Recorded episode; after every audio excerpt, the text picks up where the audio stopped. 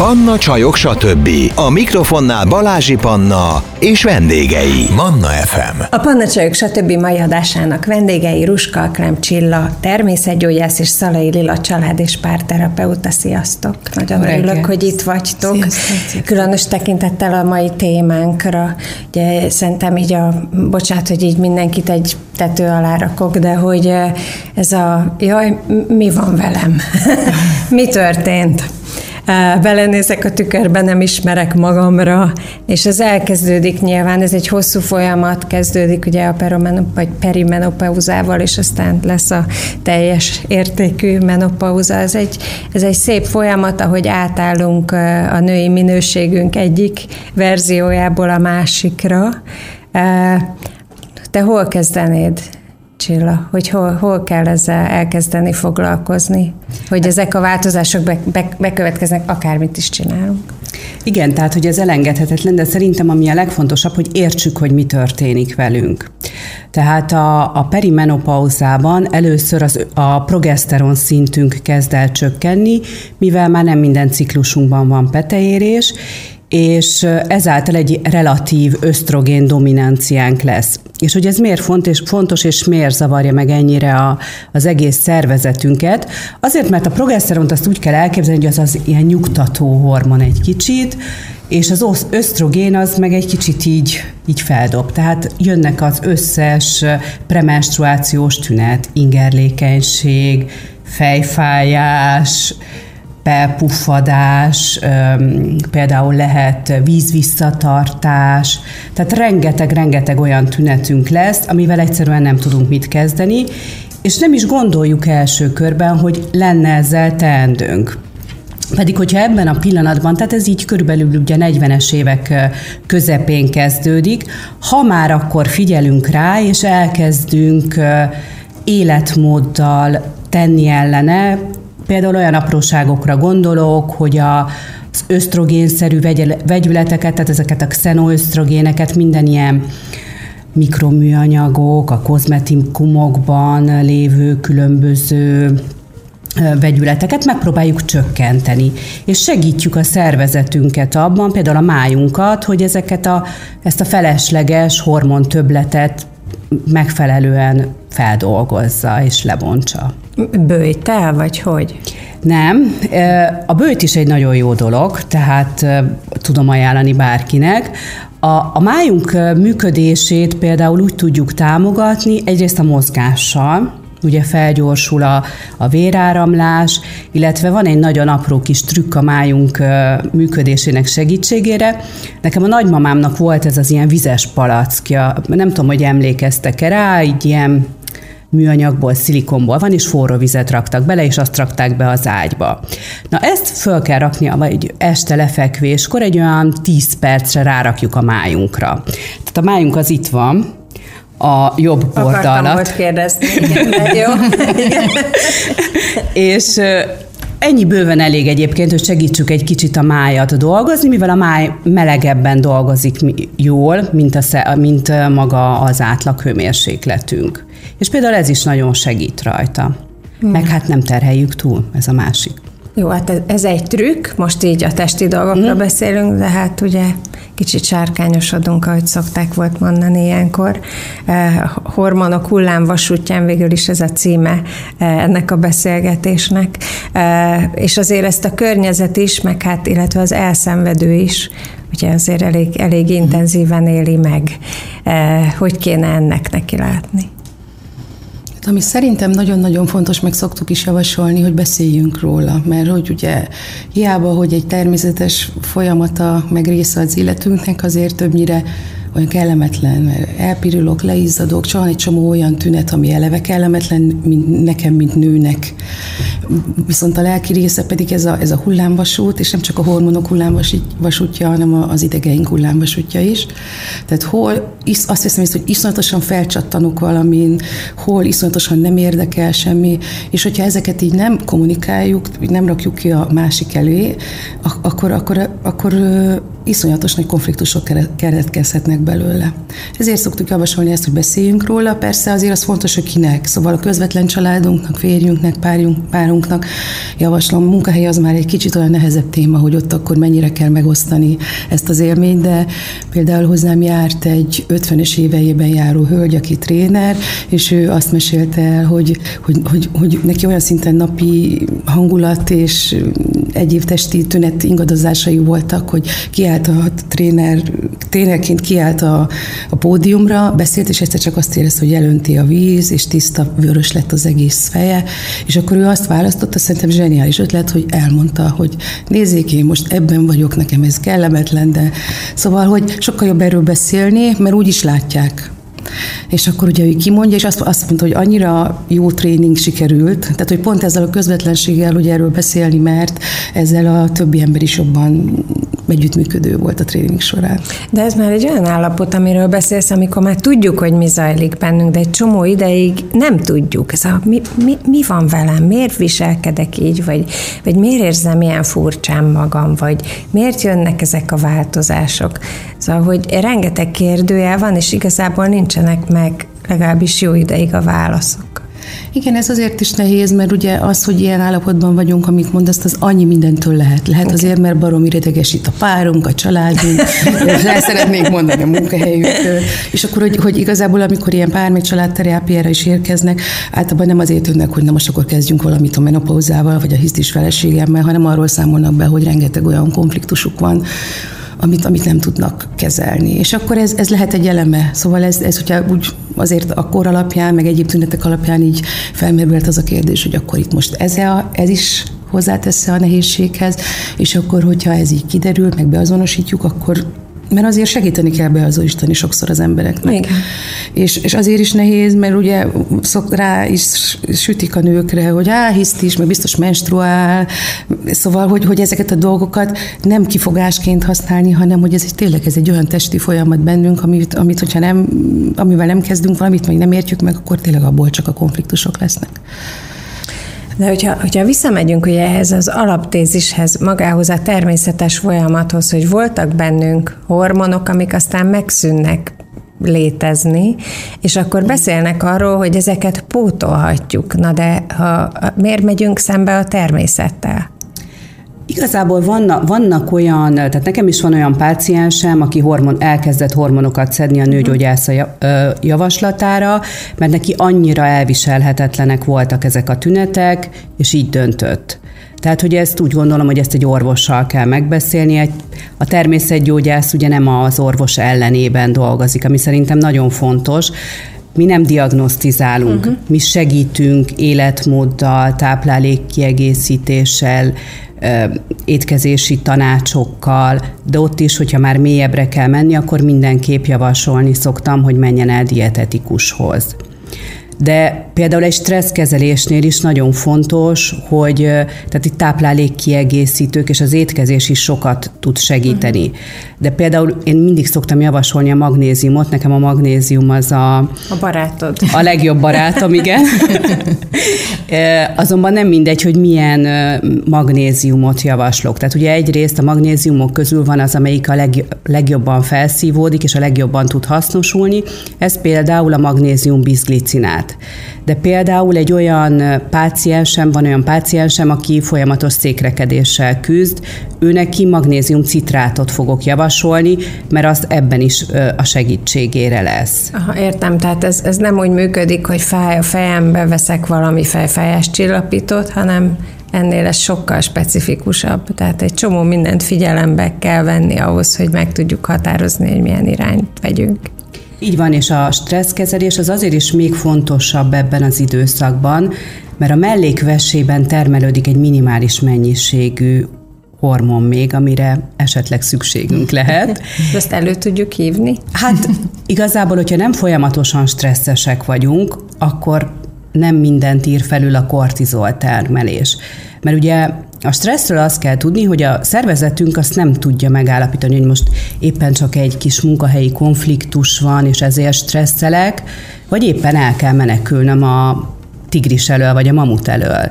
Tehát, hogy amikor élet-halál harc van a szervezetben, az a stressz, akkor az emésztés romlik, akkor egy csomó életfunkciónk háttérbe szorul, mert hát ugye az életünket mentjük igazából. Tehát, hogy ezért is nagyon-nagyon fontos, és még fontosabb ebben az időszakban a stresszkezelés. Könnyű mondani, mm. nem? Igen, de például mondom, azért vannak rá trükkök. Tehát mondjuk például a, én a fülakupunktúrát szoktam javasolni, én azzal is foglalkozom, az is uh, igazából az egyensúly megteremtésében nagyon sokat tud segíteni, uh, illetve a mozgás. Tehát, hogyha valaki nem mozgott eddig, akkor ideje elkezdeni.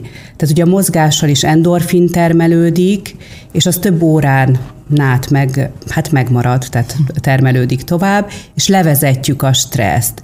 És nem olyan nehéz. Tehát tényleg van olyan páciensem, aki egyáltalán nem mozgott semennyit, és most elkezdett. Tehát nagyon apró lépéssel kezdtük, elkezdett sétálni. Tehát, hogy nagyon apró lépésekkel is el lehet kezdeni, és lehet.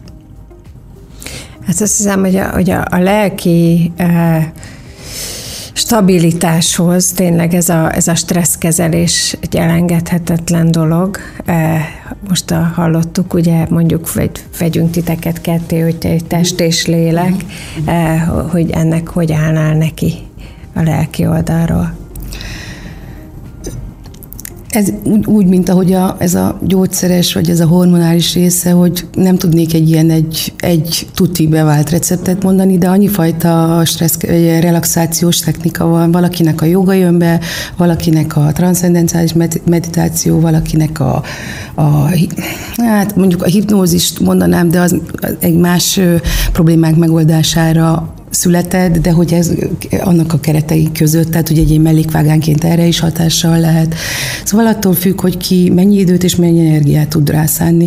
Én egy, egyébként saját magamnak van egy olyan technikám, ez egy ilyen a hasonló, mint a csillavizes palackja, hogy ezt így bármikor erő lehet kapni, már persze, ha van vizes palackunk, egy ilyen, úgy hívják, hogy ilyen légzés technika, hogy négy, négy, négyig számolok be, szívom a levegőt, tehát elképzelek egy négyzetet, négyig számolok számolok, beszívom a levegőt, bent tartom, és közben számolok négyig, akkor utána kifújom a levegőt, szintén négyig számolok, bent, és hát akkor nem veszek levegőt, és számolok négyig. És egyébként ez, hogy csak elég kétszer-háromszor megcsinálni, már eleve abban segít, hogy eltereli a figyelmemet arról, hogy én most fú, de ideges vagyok, másrészt pedig tényleg így a szervezet egy, egy kicsit így ilyen harmonikusabb működésre tud átállni. Szóval apró praktikák is vannak tényleg. Én imádom ezeket az apró trükköket, amiket megosztottak velünk, nagyon hasznosak lesznek szerintem mindenki számára. És akkor mondjuk túl vagyunk ezen a perimenopáuzás szakaszon, és nem alszunk, kiver a víz, amit mondtál, meghízunk hirtelen, nem tudunk vele mit kezdeni, például a szívünk gyorsabban ver, tehát nagyon, nagyon sok tünet együttes lép fel hirtelen, ami vel egyszerűen nem tudunk mit kezdeni, azon túl, hogy meg kell barátkoznunk azzal a tényel, hogy hogy elmúlik a, a fiatalság, és hogy egy, egy más arc néz szembe velünk a tükörben. Igen, én, én azt szoktam mondani, hogy nagyon-nagyon fontos, tehát, hogy át kell élni, meg kell élni, és el kell fogadni. Igen.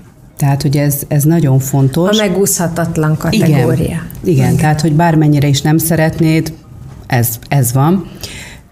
Ezek a hőhullámok, meg álmatlanságok, ezek nem mindig ez, ennek a a hormonok tánca miatt van, de hogy itt például érdemes elmenni egy orvoshoz, mert lehet például egy pajzsmirigy probléma.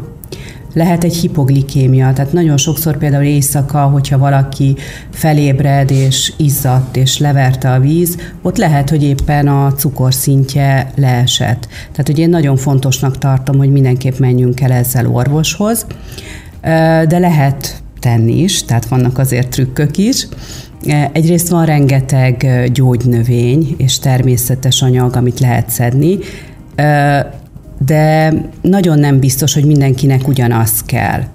Tehát ugye egyrészt figyelni kell arra, hogy volt-e a családban hormonfüggő daganat. Hogyha volt, akkor ösztrogénszerű gyógynövényeket nem fogok javasolni.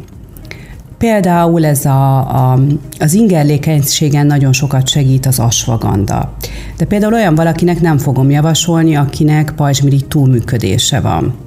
Mert neki nem jó. Az alulműködésnél például nagyon jó akkor az sem mindegy, hogy éppen ezek a hőhullámok akkor jönnek elő, amikor már valóban megszűnt a menstruáció, és az ösztrogén szint is lecsökkent, vagy még megvan a menstruáció, és még van ösztrogén termelés. Tehát van, akkor például megpróbálom a szerotonin szintet egy kicsit fölemelni, ami, ami egy ilyen nyugtató hormon.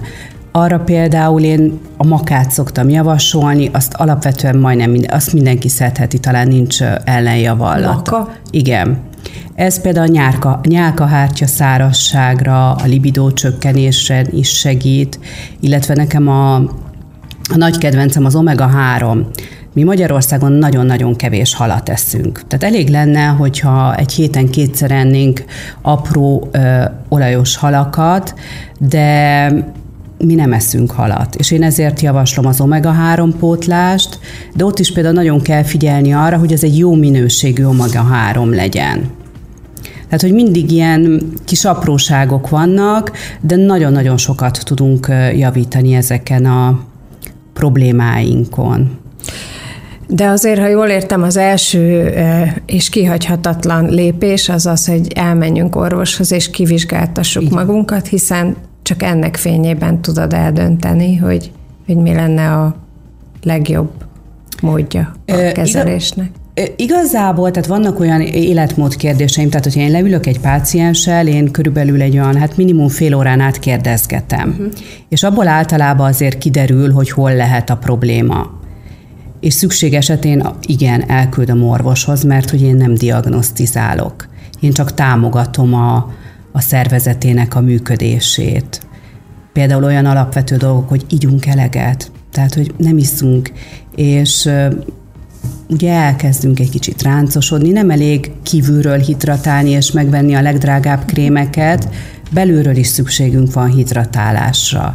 Tehát úgy nagyjából egy olyan két liter vízre egy nőnek körülbelül ennyire van szüksége, de például a kávét iszunk, vagy teát iszunk, az vízhajtó.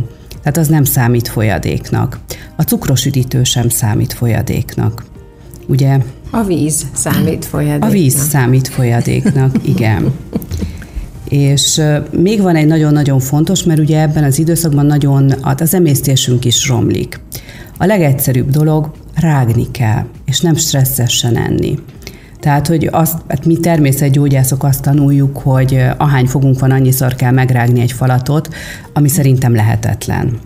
Tehát, de ha már tízszer megrágunk minden falatot, vagy tizenötször, akkor nagyon-nagyon sokat segítünk az emésztésünkön. Tehát egyrészt a kilóknak is jót tesz, amit említettél, hogy ilyenkor ugye felszöknek ránk a kilók, mert... Én nem említettem, mert csak én... én Akkor én említettem. mert ugye egyrészt emésztő enzimek elkezdenek termelődni, eleve már a szájban, a nyálban, és van ideje a gyomrunknak arra, hogy elkezdje ezeket az emésztő enzimeket termelni, illetve az agyunknak, hogy megértse, hogy oké, okay, jól laktam, köszi, elég volt. Itt is beszéltünk ugye különböző testi változások karbantartásáról, és veled pedig eddig arról beszéltünk, hogy amikor ugye a hormonok örjöngenek bennünk, akkor azt valahogy kommunikálni kéne a külvilág számára, nyilván a hozzánk közel állókkal könnyebb, mint mondjuk a munkahelyünkkel, de arról nem beszéltünk, hogy hogy ahhoz, hogy mi, mi jól legyünk, milyen fontos e, a közösséghez tartozás, vagy az, hogy társaságba menjünk, vagy az, hogy, hogy e, barátok között legyünk, olyan emberekkel tudjuk tölteni az időnket, akikben megbízunk, akiket ismerünk, akik között el tudjuk engedni magunkat. Hogy erről mit gondolsz, hogy, hogy ennek mi a szerepe például egy ilyen menopauza alatti bizonytalanságban, vagy vagy a változások uh-huh. elfogadásában. Ez egy olyan szinten érzékeny időszak, hogy én azt is el tudom kezelni, hogy nem is nagyon vágyik valaki társaságra, holott pedig kifejezetten társaságkedvelő ember, és hogy, azt, hogy ezeket így meg kell engedni magunknak, azt szerintem nagyon-nagyon fontos. Uh-huh. Tehát, hogy ha most nincs kedvem, akkor nem megyek, és nem, nem rakom el magamra azokat a szerepeket, meg feladatokat, amiket egyébként futtatok. Tehát ez az illik meg. Igen, ez az illik. Mit fognak szólni? Jó esetben az embernek olyan barátai családja van, aki ezt megérti is, hogyha illik, nem illik, most nem megyek, uh-huh. azt elfogadja, de azért ez nehéz, mert azért ezzel, ehhez viszont kell egy olyan én erő, hogy én felvállalom azt, hogy akkor egyrészt, amiről beszéltem, hogy elmondom egyáltalán, hogy én így vagyok, másrészt pedig felvállalom, hogy akkor, hogyha ezzel esetleg megbántok mást, akkor megbántok mást.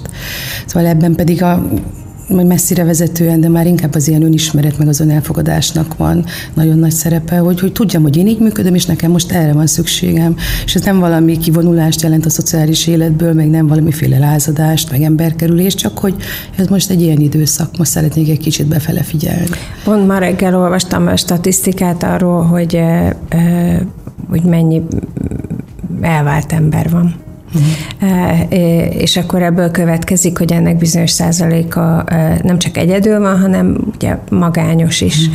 Tehát, hogy ez a kor, amikor átmegyünk ilyen jellegű változásokon, legyen az menopauza vagy más, hogy ez erre még rájön egy csomó e, ilyen jellegű probléma, és te nyilván ezzel napi szinten szembesülsz, e, mint család és párterapeuta, e, hogy, hogy, hogy ilyenkor mit tudsz javasolni, hogy, hogy egy ilyen nehéz helyzetben mi a jó megküzdési stratégia? Hát például a család és párterápia.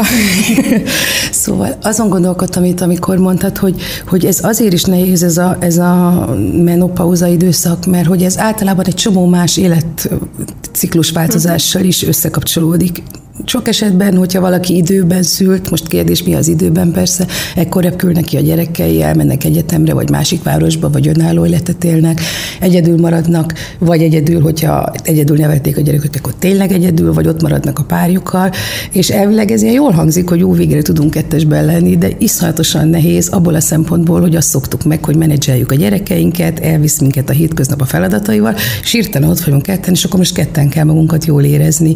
És, és ezt újra újra meg kell tanulni együtt lenni. És hogy ez, tehát ez az irány... Ismerkedési ez... estet kell tartani igen, kb. nem? Igen, igen, igen. És egyébként, ha szóval, hogy ezt bevalljuk, nem valljuk, azért ez sokkoló, hogy akkor itt, itt teljesen más dolgokra kell fókuszálnunk, és akkor közben még testi tüneteim vannak, közben még rosszul érzem magam. Szóval azért Csak ez... említette a csökkent libidót, ugye? Tehát, Igen. hogy ez is egy komoly probléma? Ő sok korszakában, vagy korszakunkban, korszakunkban állnak el az emberek, nem csak a, ebben a korszakban, de azért ez egy nagyon jelentős része annak, hogy, hogy, hogy egyrészt, amit mondtam, az az üres fészex szindróma, közben pedig esetleg nincsen olyan szexuális vágyam a férjemnek lenne, vagy fordítva, mert azért fordítva is előfordulhat, nem csak a nőkkel történnek ilyen nehéz események. Szóval, hogy, hogy, hogy tulajdonképpen kicsit így újra kell definiálni, vagy újra rakni magunkat, új hobbit keresni, új, esetleg új barátokat. Szóval annyi minden mozog, hogy szerintem ezért különösen nagyon nehéz időszak. Igen, csak hogy e, e, mire az 50-es éveinkbe érünk, sokan így, így megmerevedünk, vagy így nem vagyunk már olyan rugalmasak, vagy, vagy már nincs bennünk az az energia, hogy megint változtassunk. Szóval Igen, egyébként embertípus is, de azért Igen. tehát tényleg merevedik a személyiségünk, tehát hogy egyre nehezebben vágunk bele új dolgokba, és én úgy, úgy biztatnék mindenkit arra, hogy annyi mindent lehet csinálni, kis apróságokat, de már azzal is, hogyha elmegy egy, egy joga kurzusra, vagy elmegy egy önismereti csoportba, vagy a párjával elkezdenek táncolni, vagy eljárnak moziba. Szóval hogy nem, nem kell itt ilyen nagy változásokra gondolni, csak hogy csak úgy figyelni a szükségleteinkre is megélni és kapcsolódni benne. Vagy kicsit olyan, olyan keserűbbé válhatunk, nem? Tehát, hogy olyan pessimistábbak vagyunk, ahelyett, hogy megpróbálnánk mindennek a jó oldalát nézni. Ez is fontos szerintem, mint megküzdés. Hát igen, mert hogy, hogy, hogy most a párkapcsolaton túl egyébként igen, ez közel kerülhetünk ki, és ez azért már jó esetben 30 év, 20-30 éve dolgozunk valamiben, hiába nagyon szeretjük, azért elfáradunk benne, nagyon nehéz mindig megújulni.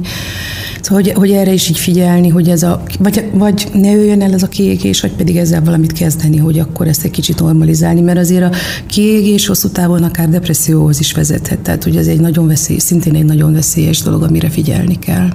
Ó, mennyi mindenre kell egyszerre Igen, figyelni. és az nagyon Valahogy fontos, több hogy- mindenre, mint valaha az életben Hát korábban, nem? kicsit olyan, hogy újra kell tanulni magunkat, és közben még tudatosnak is lenni, mert hogyha nem vagyunk azok, akkor, akkor ez, ez egész nyakunkba ömlik, és akkor utána már úgy nagyon nehéz ebből.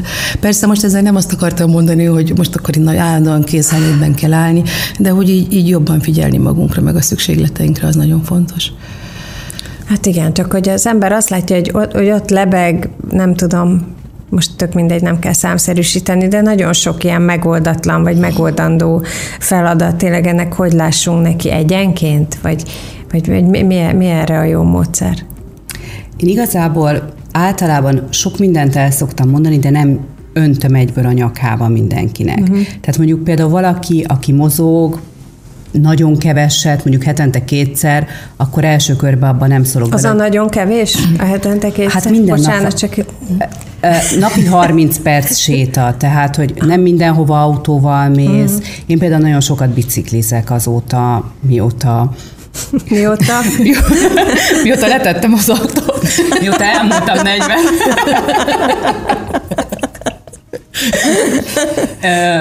Ilyenkor mindig az jut eszembe, hogy van egy páciensem, akinek pubertás gyermekei vannak. Tehát, hogy neki sokkal nehezebb. Tehát, hogy ez a, a gyereknél, gyerek is pont ugyanezt a hullámvasutat éli meg, és az anya is, pont amit a Lilla mesélt, akkor jutott eszembe, hogy, hogy igazából itt érdekes lehet egy családi mondjuk ebéd, vagy, vagy egy reggeli indulás. És fokozatosan szoktam apránként bevezetni, tehát hogy például, hogyha valaki eljön hozzám, nekem mindig az az első, hogy elküldök neki e-mailen egy lapot, ahol megkérdezem, hogy mit eszik, mit iszik egy nap, és hogy aludt, tehát hogy ébredt. És akkor ebből látom, hogy nála mi az a legnagyobb probléma, amivel nagyot lehetne javítani. És el- első körben azzal foglalkozunk. Tehát, hogy például, hogyha valaki ö, ö, Elment sörözni este. azzal nincsen semmi baj. Azzal Tehát, hogy nincsen. szerintem, szerintem én nem gondolom, hogy bármit meg kéne tiltani. Tehát én nem hiszek ebben, hanem a mértéket kell mindenben megtalálni. Tehát, hogyha például valaki kizárólag finomított szénhidrátokat eszik, és nem eszik zöldséget, gyümölcsöt, akkor azzal kezdünk. Hogyha, hogyha nem iszik egyáltalán folyadékot, vagy nagyon keveset, akkor az a köve, azzal kezdünk. Tehát mindig olyas valamivel szeretek kezdeni, ami, ami lelkesedést ad, és ezért szoktam javasolni étrendkiegészítőket, gyógynövényeket, hogy elsőre legyen egy pozitív élménye, és utána már sokkal egyszerűbb a többi apró változást is bevezetni. Szóval lesz pozitív élmény? Abszolút. Ez jó hangzik. És viszonylag hamar? Vagy ez hogy működik? Tehát, hogy gyógynövény az nem olyan, mint beveszük a pirulát, és nem fáj a fejünk azért, ugye? Nem, uh-huh. nem, tehát itt heteket kell várni. Uh-huh. Tehát általában a gyógynövények legalább 3-4 hét, amíg hatnak. Tehát ez, ez türelem. Azért ugye ez kicsit megfogalmazódott bennem, hogy hogy mindenki azonnal várja a, ugye a varázspálca általi jobb, jobban létet, miközben itt tényleg nem ez van, hanem hogy, hogy amit annyiszor mondunk mindenhol, hogy életmódot kell váltani, ami, ami nehéz. A változás mindig nehéz mindenkinek. Bevenni a pirulát, az a könnyű. Így van. De sajnos nekünk nem lesz az jó, ami a szomszédnak is jó. Jó, ezt értem. Igen, tehát, hogy ne egymástól várjuk akkor a megoldásokat, hogy engem is kiver a víz, te mit vettél be? Ne ezt csináljuk. Ne, alapvetően nem, mert nem biztos, hogy ugyanattól ver ki, és nem biztos, hogy pont ugyanúgy éltek. És például nagyon fontos az, hogy ki is aludjuk magunkat, tehát az alvás minősége és mennyisége ebben a korban még fontosabb. Mert ugye, ha nem alusszuk ki magunkat, akkor még idegesebbek, feszültebbek vagyunk, még több cukrot szeretnénk enni, hogy ugye ébren tartsuk magunkat, segítsünk magunknak. Ezért az alvás az, az is az egyik legfontosabb, hogy megfelelően aludjunk, és mondjuk a reggelit ne egy kakaós csigával kezdjük, mert akkor 10 órakor megint valamilyen csokoládét szeretnénk enni. Tehát, hogy ilyen kis apróságok, hogy mondjuk például a fehérjéket kell enni reggelire, és akkor azzal sokkal tovább nem vagyunk éhesek, és nem jön ez a vércukorszint csökkenés, amire Jézusom muszáj megennem egy csokit. Jó, jó, igen, igen, ezt értem. Változás. Tehát, hogy, hogy ez, ez a, amit mondtam, ez az életmód változás, vagy egyáltalán az, hogy beépítsünk egy más jellegű dolgot az életünk, és szokássá avanzsáljuk, hogy ez azért eltart egy ideig, nem egy 6 hét, vagy mit szoktak mondani? Hát azt mire... szokták mondani, hogy azt hiszem, hogy 21 napig kell valamit csinálni rendszeresen, hogy szokássá váljon. 21 nap? Na, az csak három És az, az, az nem annyira sokkoló, de egyébként viszont nagyon nehéz mégis. Tehát ez a kicsit halogatok, majd inkább holnap kezdem, ma nem csinálom, majd holnap, szóval tényleg, hogy a rendszeresség az nagyon fontos. Utána már a 20, egy, egy idő után automatikussá válik, de hogy addig, az tényleg, az munka. Igen, én meg azt látom, hogy sok esetben mondjuk van egy kitűzött cél, most mondok egy példát, hogy le akarok fogyni, nem tudom, 8 kilót, uh-huh. és akkor addig eszem a fehérjét reggel, nem eszem túl sok finomított szénhidrátot, meg még ami jön, megpróbálok rendesen aludni, mozogni, stb. Elérem a célom, kezdődik előre. Tehát, hogy, hogy, hogy van, van egy ilyen látható vég, és az emberek nem abban gondolkodnak, hogy akkor mostantól elkezdem így élni az életem, hanem el akarok érni egy célt, és kész.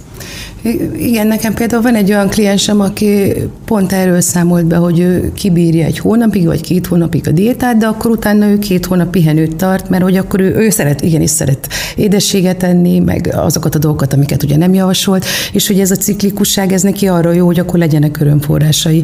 De hogy hosszú távon ez tényleg nem megoldás se a szervezetének, se a, a lelkének, mert hogy utána megint kezdődik minden előről. Hú, már olyan szép volt a hasam, már izmos, és akkor most megint kell vele foglalkozni. Szóval, hogy 40 felett szerintem az is nagyon-nagyon nehéz, hogy tényleg úgy átállítani az agyat, hogy, hogy büntetlenül már nem lehet dolgokat csinálni, amit korábban lehetett kevésbé vagyunk rugalmasak, ahogy mondtad, nem csak a testünk, hanem a lelkünk is. Tehát, hogy így, így oda kell figyelni és edzeni magunkat. És ez olyan nehéz, mert olyan, mintha állandóan készelétbe kéne lennünk, közben meg valójában is bennünk van, hogy végre megérdemelnénk már egy kis pihenést, meg egy kis nyugalmat. És hogy ennek az egyensúlya szerintem, amit nagyon nehéz megtalálni. Te jó mondod, egy kis nyugalom, az milyen jó lenne. Uh-huh. Bár nekem végig a, a, az dereng így a fejemben, amit a nőgyógyászom mondott még pár évvel ezelőtt, hogy mit nem adnék egy kis ösztrogénért, ezt Igen. mondta, és ez annyira, annyira vicces volt, és, és közben meg uh-huh. ez a valóság, mit nem adnánk egy kis ösztrogénért. Na de mit csináljunk? Már nincs. E, igazából, tehát pontosan, tehát az, tehát egyrészt időt kell adni a szervezetünknek arra, hogy megszokja ezt a változást. Tehát, hogy az nem úgy lesz egyik pillanatról a másikra, hogy hoppá, jó, oké, akkor nincs és kész, megy minden tovább. Ugye figyelnünk kell magunkra, mert ilyenkor van a kardiovaszkuláris betegségek esélye nő, a cukorbetegség esélye, demencia, Alzheimer-kór, tehát mozgatnunk kell az agyunkat, a testünket, tehát folyamat, igen, ahogy a Lilla mondja, folyamatosan figyelnünk kell, de én nem értek azzal egyet, hogy nem ehetünk meg egy süteményt, de megehetünk. De nem minden nap süteményt tegyünk egész nap.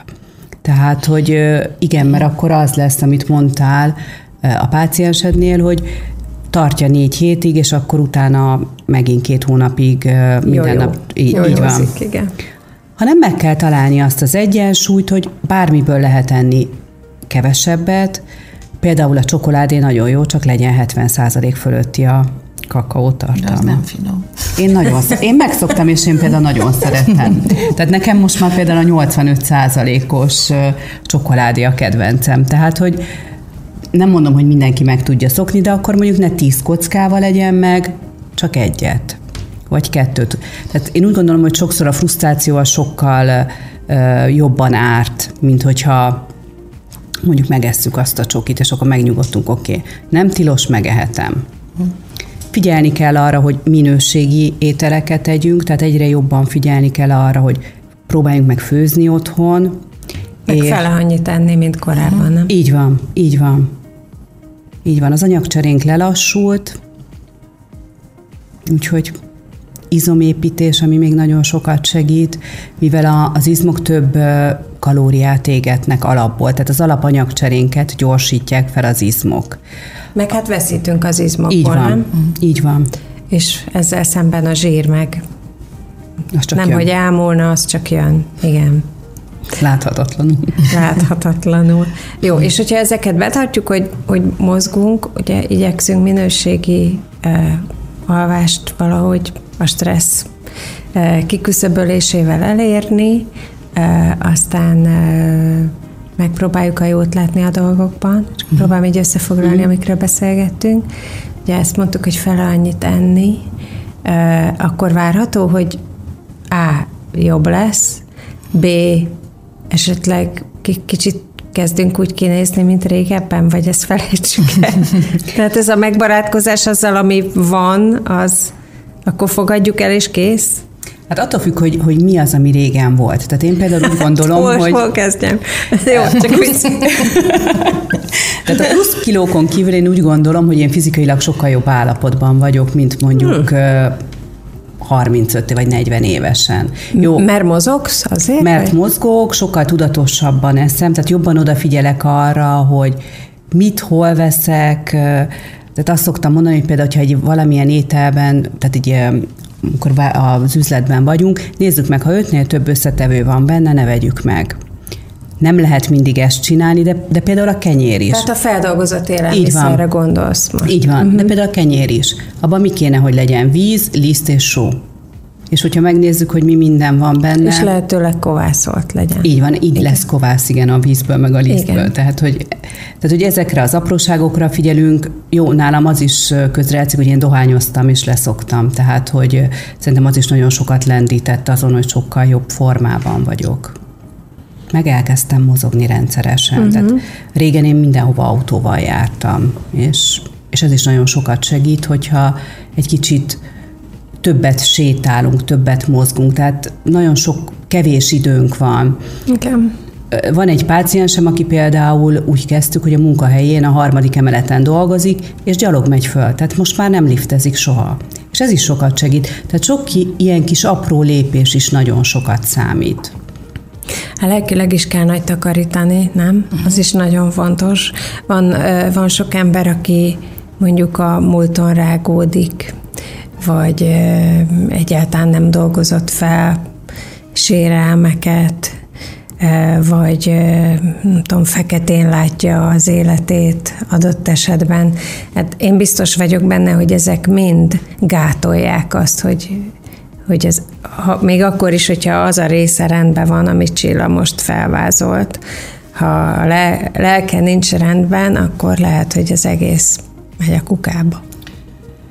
Amiket mondasz, az szerintem mindig fontos minden korban, minden életszakaszban. Ami szerintem különösen kiabáló ebben az időszakban, ez a korral való megbarátkozás. Nekem az a tapasztalatom, egyébként saját élményem is, hogy nehéz szembenézni, hogy... hogy 50 az új 30, kimondani hát ilyen dumákkal biztos. Kimondania, hogy hány éves vagyok, uh-huh. ezt felvállalni, amikor rácsodálkoznak. Tehát szóval, hogy ezt így a így megbarátkozni azzal, hogy akkor, akkor valahogy már másképp kell élne, más dolgokat engedhetnek meg magamnak, és közben nő is a szám, amit megmondok, ami a tortámra kerül gyertyaként. Igen, vagy mondják, mit tetszik kérni, Igen. néni, meg ezek. Például szóval nekem az nagyon rosszul esik, amikor a poltban valakinek azt mondom, hogy szia, és visszaköszön, hogy jó napot kívánok. Én azt nem Még tudom, a jó napot kívánok, igen. az jó, de ez a kezi csókoló. Kezi csókoló, az nehezebb. Igen, az nehezebb. Igen. igen. Igen. Szóval, hogy ez egy külön dolog ezzel így foglalkozni. És szerintetek ez egy ilyen a, a mi generációnkat sújtó probléma, vagy anyáink idejében is így volt? Mert valamiért azt, azt érzem, hogy nem. Tehát valahogy meg, megváltozott a, a társadalom a, a fiatalsághoz való viszonya. És minden, ami fiatal, az jó, és ez egy viszonylag új keletű, vagy új keletűbb uh-huh. dolog, mint, mint ha így gondolok anyáinkra, nagyanyáinkra, ott valahogy másképp volt. Igen, ma nem szabad megöregedni, tehát Igen. örökké fiatalnak kell maradni, Igen. ugye az médiában mindenhonnan ez jön, hogy mindenki fiatal, mindenki vékony, és közben nem biztos, hogy úgy boldog, hogy fiatal és vékony. Tehát, de ez az elvárás, igen. Meg valahogy ez egy ilyen szinte tudat, öntudatlan mérce is már. Tehát, hogy észre sem veszem, és ahhoz hasonlítom magam, hogy ő milyen, vagy ő milyen, vagy milyen Hát, vagy mire asszociálok, azt mondom, Igen. hogy megöregedni, nem? Igen. hogy ez is egy fontos dolog, mert, mert végül is óhatatlanul öregszünk, tehát az, az éveink száma nő, de az, hogy hogy öregszünk, ugye most tulajdonképp erről beszélünk, Igen. hogy ez egy, az egy minőségi és lehetőség szerint egészséges út legyen, ez a kulcs. Uh-huh. Igen. Így van. Tehát ahhoz, hogy kortalanul öregedjünk meg, és képesek legyünk arra, hogy tehát, hogy minél tovább önellátóak legyünk, és egészségben töltsük ezeket az éveket, igen, ehhez kell sokat tenni, és, és pont ez a perimenopauza, menopauzás időszak, ez egy nagyon jó lehetőség erre, mert itt rengeteg betegséget meg tudunk ezzel előzni. És, és a másik, ami nagyon fontos, és szerintem még nem beszéltünk róla, az, hogy az agyunkat folyamatosan mozgásban tartsuk. Tanuljunk meg egy új nyelvet, ma már rengeteg ilyen applikáció van erre, vagy tanuljunk meg egy teljesen új hivatást, vagy, vagy rengeteg olyan dolgot tehetünk, amivel mozog az agyunk. De egyébként szerintem elég csak olvasni is. Az szóval, is hogy nem kell feltétlenül ilyen nagy dolgokban változtatni, csak hogy egy kicsit úgy a elmét művelni fog. Nekem 99 éves koráig élt a nagymamám, és ő még 90 éves korában előkapta az Arany János kötetet, és akkor így próbált visszaemlékezni azokra a versekre, amiket gyerekkorában megtanult, hogy meg kellett tanulnia, és ő tipikus példája annak, hogy ez mennyire fontos. Tehát, hogy ő olyan szellemi friss tudott maradni, ennek is köszönhetően, hogy így egészen bámulatos.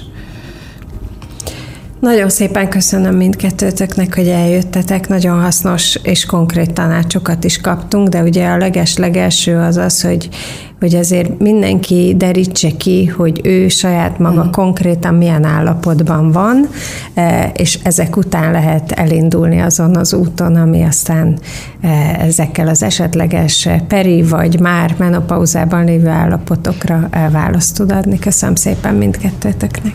Köszönjük. köszönjük. Ez volt a Panna Csajok stb. Jövő héten újra várja Balázsi Panna, itt a 98.6 Manna FM-en. Iratkozzon fel a Panna Csajok stb. YouTube csatornájára, hogy ne maradjon le a legújabb epizódokról. Manna FM